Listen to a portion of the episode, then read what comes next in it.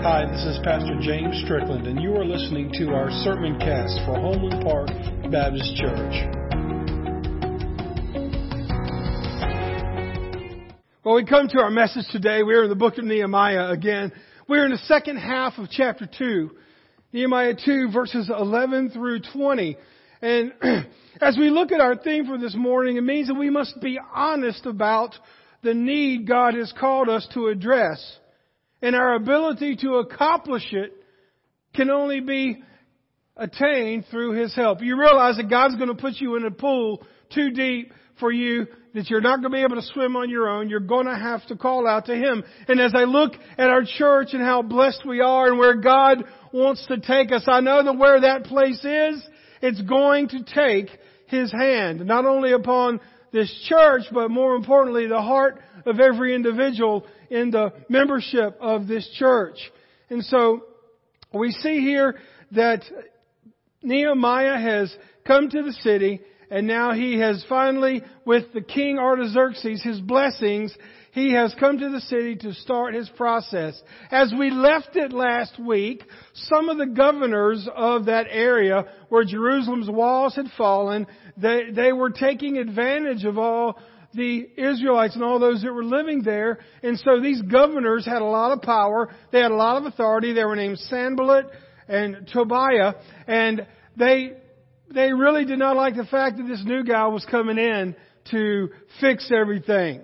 Well, let's just jump right into the verse. And when it, when it comes time to putting action to your passion, it requires us to do our research or to do our homework. Let's look in verses 11 through 15.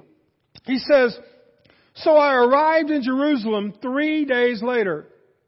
I slipped out during the night, taking only a few others with me.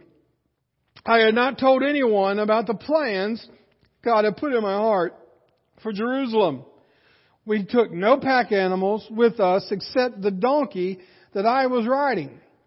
After dark, I went out through the valley gate, past the jackal's well, and over the dung gate to inspect the broken walls and burned gates. Then I went to the fountain gate and was and to the king's pool, but my donkey couldn't get through the rubble, so though it was still dark, I went up to the Kidron Valley instead, inspecting the wall before I turned back and entered again at the valley gate. And so what you see here is that the walls of Jerusalem, that when the when the gates and the walls were up, or they were specific gates for specific things. This is where they would take the garbage out. This would be the main gate. This is where the, the shepherds would, would bring in the livestock. They had all these different gates that had different purposes. So what we see here is that Nehemiah is basically kind of doing a semicircle to where he couldn't go any farther. And he was along the southern the southern region of Jerusalem and those walls that were down. So he, he took a tour of the south and then he went back because he couldn't go any further.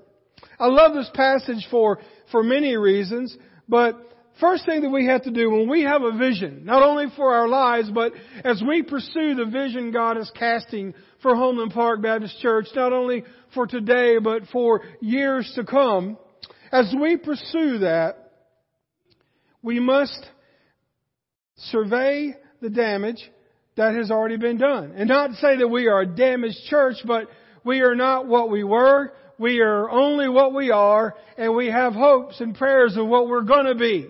Now when I say that, I don't mean when I first got here, and still some days we remember the good old days when churches like ours were, were thriving. There, there wasn't a whole lot to do on Sundays except go to church. And so everybody went to church and back in the 70s and 80s, and some of you remember when the mills were running. I mean, this place was packed, and then everybody said, "Oh, I remember those days." And look, I, I am grateful for those days. I've been in large churches before, and I understand the the excitement of that. But I'm gonna go ahead and tell you that there is a a honesty and there is a um, connection here that that quite honestly, some, some folks don't feel a lot of the times. And I, I don't want to be what we were. I want to be what God wants us to be, period. Whatever that may be. And, and maybe today churches, the trend is not the big churches that have the bowling alleys and the, the cafes, which that's fine if they have that. That's not a judgment. I'm just saying that maybe some of the grassroots elements of what God wants to use is a church like Homeland Park, in a community like Homeland Park, with people like you and I. You see, what Nehemiah did, what was the very first thing he did? If you go back and you look, Nehemiah found a few friends to help him put his plan into motion. You know, I pray often for God to bring a few to ride the walls with me of Homeland Park Baptist Church. A few that will help carry out God's vision for this church. But to do that, in doing our homework, we need to assess the situation. Nehemiah was wise to get a lay of the land. He had not presented anything yet, but he wanted to see what he was dealing with. So he went out without rousing concerns of those who are already in opposition to him. Like if he'd have gone to them and said, I'll tell you what, tomorrow morning we're all going to get up and we're going to ride the gates and we're going to see the damage. Do you know what would happen? Everybody that was opposed to him would have been there and told him not to do it or, or, or done something to kind of disrupt that process. So what he did is he just said, look, let's go out at night when nobody is around, everybody's sleeping, and let's get a good idea of what's going on. He, you know, if you've ever led groups or led meetings or led people or, or you, you're coming up with a, a presentation, I've always heard and always believe that you need to think of all the questions before they're asked. And that's what Nehemiah was doing. He was trying to think of any question somebody would have and he would be able to answer it. Now that's not always the case. Sometimes there are questions that come out of left field. Uh, they say that there is no such thing as a stupid question, but I would beg to differ with that. Uh, but the truth of the matter is, is that he was doing his homework. And it's important to do that. It says in Proverbs 18:13, it says, "Spouting off before listening to the facts is both shameful and foolish." Some of us, we are guilty of letting our mouth shoot off before our brain has thought about what to say. That is, a, is not a spiritual gift. that is a trap. And sometimes we need to pray before we say anything. And a lot of times, if we have the answers before we speak, we speak a lot less. Have you ever noticed if somebody doesn't know the answer, they start shouting? or if somebody is wrong, they get louder and mad about it. That group dynamics. That's another sermon for another time. but Nehemiah surveyed the damage of the southern region of the wall. Nehemiah did not make a complete circuit of the walls, but only the southern area to see how much was preserved. You see, Jerusalem was always attacked where she was the most vulnerable. Thus, there was probably very little preserved in that direction. That's what would happen back in those days. If you found a city that had a weakness and you were a sur- surrounding country or surrounding municipality, you would do whatever you can to take them at their weakness and take over that city. You see, Nehemiah showed himself to be a man of God when he obeyed the initial prompting of God's Spirit. Though Nehemiah had been given the authority to repair Jerusalem's walls, he wisely chose not to tell anyone his purpose or plan until he had seen all of the destruction. That way he could make an unbiased assessment of the situation. Though we may want to shout from the mountaintops what the Lord is calling us to do, the wisest thing is to be discreet until He releases an assurance so that we can share the vision of these things. Well, then here's the next thing. Be brutally honest. That's what they were doing. Look, if we are to, to look at where Homeland Park is at, where we've been, what we're doing, and what we hope to be, and I mean, we can look at the trends, we can pull the statistics, we can do all of these things, but bottom line, at the end of the day, we have to be brutally honest. And I would say that we are more loving when we are honest about a situation, where if we just tell people what they want to hear. There are churches that are closing every day because their members think that there is not a problem. We got to be honest. I, as I was putting this message together, I thought about the time when my dad was in critical care and the doctors were doing all they could do to get him better. I remember we would go in some days and the doctors would be smiling because he had, he had done better. And he had had a good day. But I remember one time a nurse told me, and it was just like an off the side thing real quick. She said, you know he's not going to get any better. Church, let me tell you something. I had to, I had to swallow my pride because I was angry. The doctors were sitting here telling me that he was getting better, but the nurse said, you know he's not going to get any better. And I'll be honest with you, I was pretty upset with that nurse for saying that. And if you're a nurse, some of you have had to do those kind of things, to give the truth. If you're a family member, sometimes you've had that healthcare worker that doesn't sugarcoat it and says, look, these are your options. Even as a pastor, I've got a friend that's a, a PA and he tells about some of the preachers that comes into his hospital. And look, I'm all for praying for healing. I'm all for praying for God to deliver, but there are some times when all you got to do is pray for God's will to be done and not give false hope. So this nurse said, you know, he's, he's not going to get any better. And unfortunately, that nurse gave me a big dose of reality. And as I look back now, I, I do not, I do not have any ill will towards that nurse that said that off the cuff. As a matter of fact, I'm thankful for it. Because although I was upset that she had said that, I also had to realize the fact he's probably not going to get better. And the truth of the matter is, he did get out of ICU. The doctors did a fantastic job of getting him to a point to where he could go to another facility, but ultimately in the other facility, it's where, where he passed away. You know what? He didn't get better. She was right. And I appreciate that now as I'm in hindsight. And so what I would say is, is that as we look at our church and as you look at your life and the passions and the gifts that God has given you, I hope that we don't look at rose colored glasses and look through those and think that everything is rosy. At the same time, I don't think we need to be hypercritical of everything.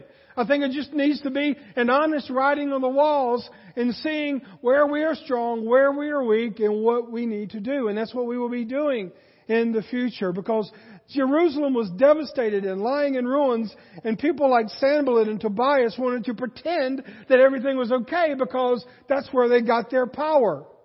Their burden was to line their own pockets. Their burden was to, to keep their power. But Nehemiah wasn't burdened for their power. He was burdened for the lives of God's people. And my friends, if we are Homeland Park Baptist Church and we say that we are burdened for the people down Key Street, down Hunt Street, down Main Street, and all over this place, if we say that we're burdened for them, our actions and our operations will prove that, right? There is great value in being honest about the condition of the task God has given us a passion for. The only way to progress is to begin to be honest and accepting where we must start. You see, if people think they do not need help, they will be resistant to it when it comes. And I'm sure Nehemiah would have had plenty of people tell him, you know, I think this is what you ought to do. If it were me, what you would do, you know, you didn't ask me, but I'll tell you, and I would say, no, I didn't ask you. But you know, anytime you do something in hindsight, there's always going to be somebody to say, you know what you ought to have done?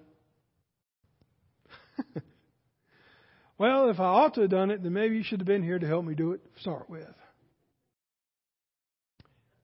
There, I mean, there, there are, there are people like that, and they all they want to do is call out the problem, but they have no desire to fix it.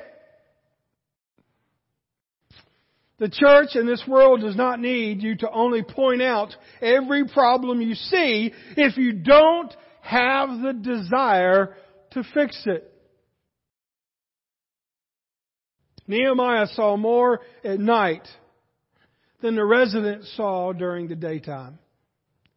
And so for Nehemiah, he saw the problems and the potential of what lies ahead.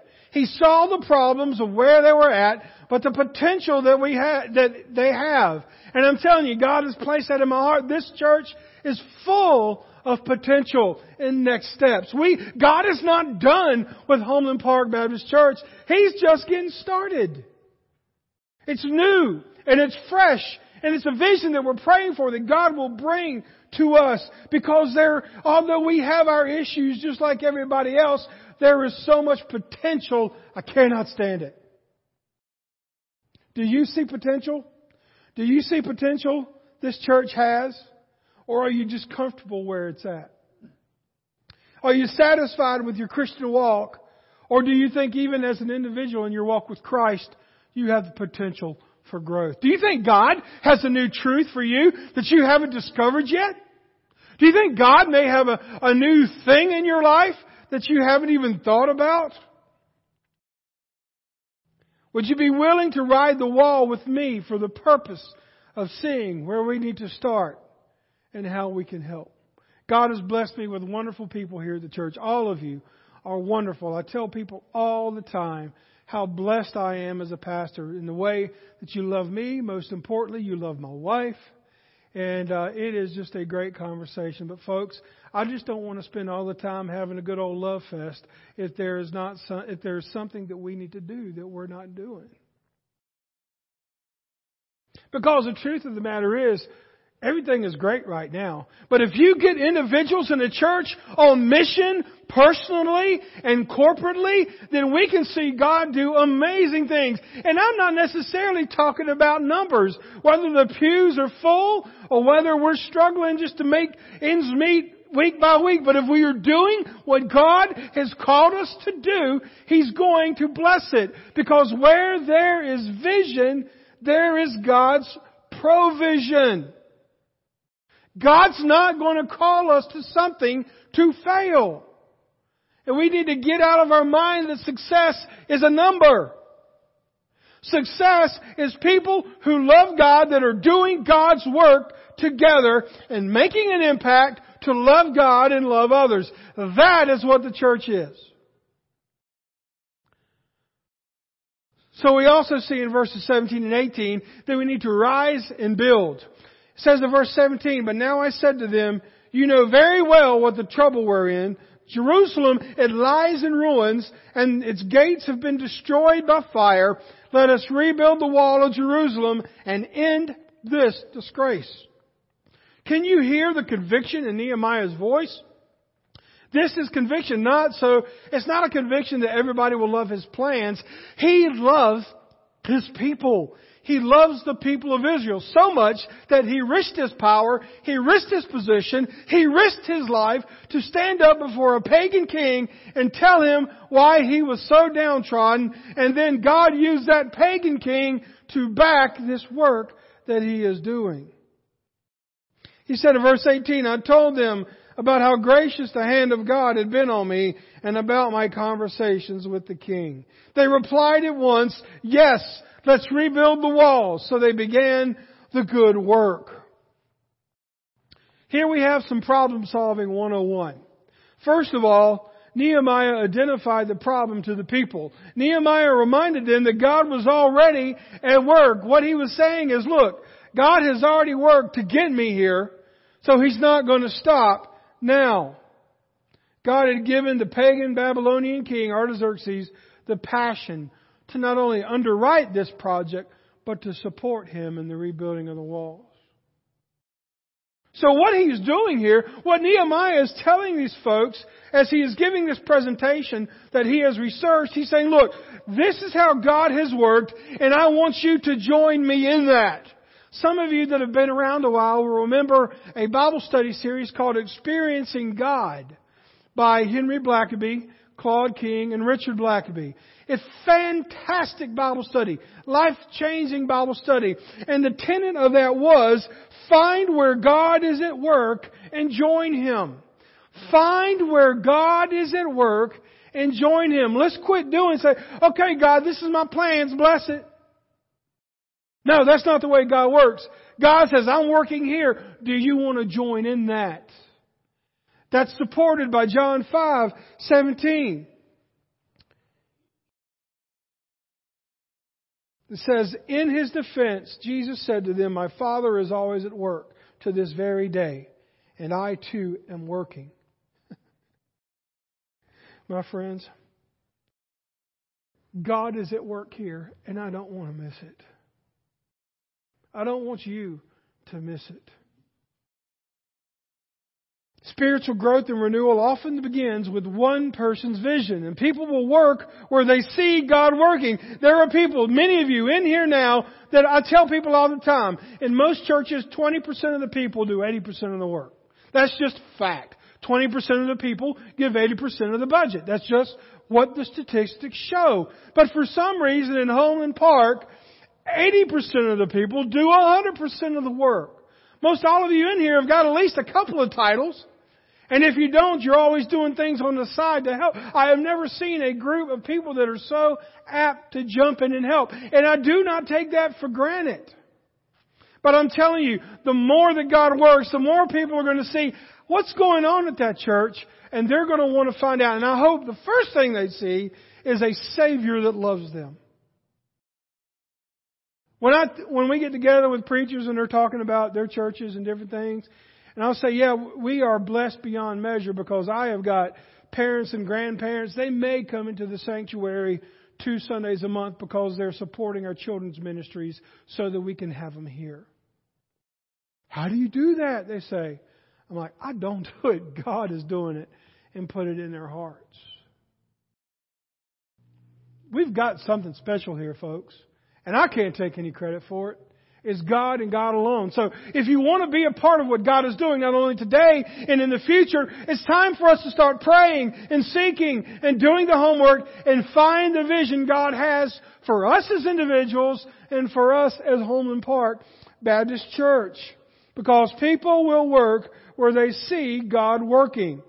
And so if nothing else, the fact that all these people are working in our church is proof that God is at work. Not because I'm great, but because He is great and they're seeing Him at work. Because I'm going to go ahead and tell you this. When God calls you to rise and build, He is bringing the people and the resources you need, sometimes even from the unlikeliest of places. You see, accomplishing God's work is not one person show.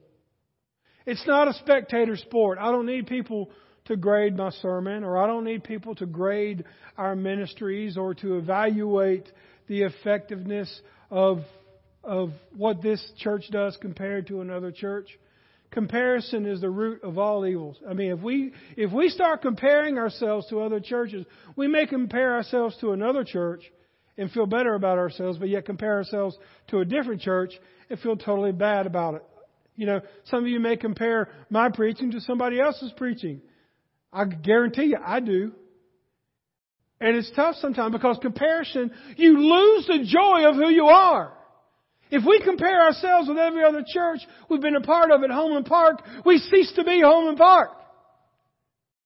God is doing something specific and certain and fine tuned just for you because you're here today. The third thing that we see is that no opposition can keep God's work from being accomplished. No opposition can keep God's work from being accomplished. 19 and 20 say, When Sanballat, Tobiah, and Geshem, the Arab, heard of our plan, they scoffed contemptuously. What are you doing? Are you rebelling against the king? Wow. Here they go. Those that are threatened start to spread rumors and they start to question what Nehemiah is doing. As a matter of fact, what they're saying is now, hey, this has already been tried several times. What makes you any different?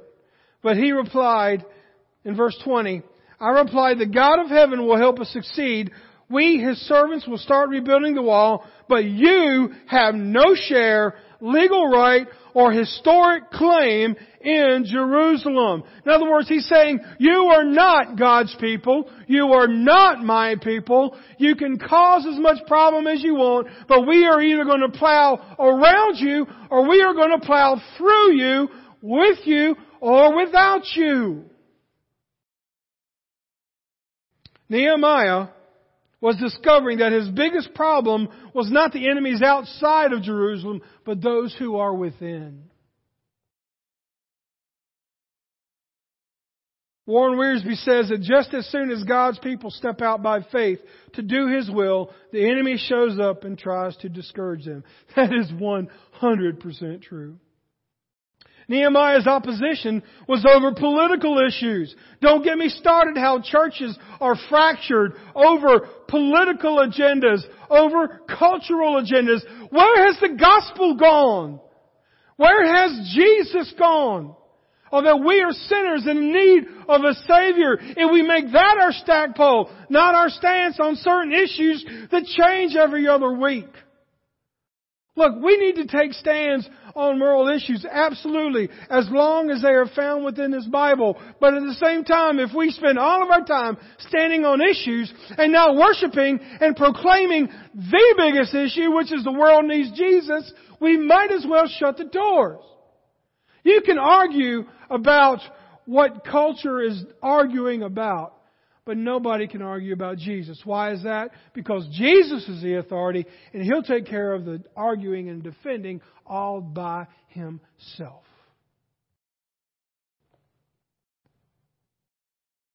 And the more stalling Nehemiah would have done in that situation is the more power that those three would get from the people of Jerusalem. You see, it's easy to sit back and try to destroy what God is doing. Why is that? Because it costs too much to join in. There are people that would rather smash what God wants to do because they don't want to be uncomfortable and be in a position where they're not doing what God wants to do.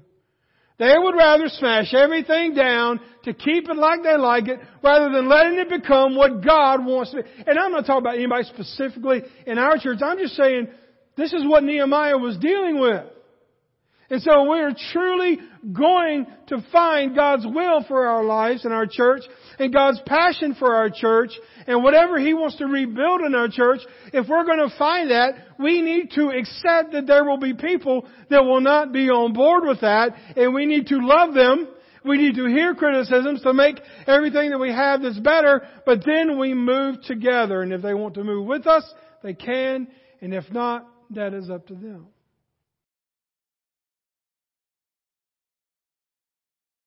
Because God is the only authority that we need. Nehemiah could have referenced King Artaxerxes backing the project, but all he did is he told them, God is in charge. And I'll go ahead and tell you right now, James Strickland is not in charge of Homeland Park Baptist Church. Our deacon is not in charge of Homeland Park Baptist Church. Y'all are not in charge of Homeland Park Baptist Church. Yes, we can have a business meeting. People can vote. Yes, we have leadership. Yes, we have all of these things. But ultimately, at the end of the day, God could add or remove to us any day. It is His church. And let's make no mistake, it has been His church and it will always be His church. So as we close up here today, there are some steps for putting action to your passion, and this is not some slick uh, list that I made up with human wisdom. This is just taking the text that we have talked about today.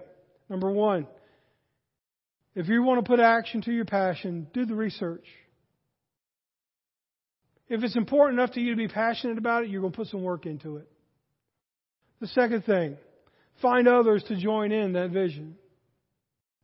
I guarantee you, if God has given you a vision for something, He will bring the people to support you. Be honest about the need. Don't sugarcoat it. Be realistic. Don't, I'm not, I never forget many years ago when I was, uh, we were looking to get a new vehicle, and a friend of ours was a car salesman at a used car lot. And so I brought my vehicle I was driving at the time, and I wanted to get a big pickup. So I took whatever I was driving, and I went there and there was all these nice pickups and I said, I like that one. He told me how much it was. I said, whoa, can you come off of that? And He said, dude, you're living in Disneyland. he said, there ain't no way you can afford this thing. And again, I didn't like that, but he was true. It was right. And he found something that, that was, that I was very happy with.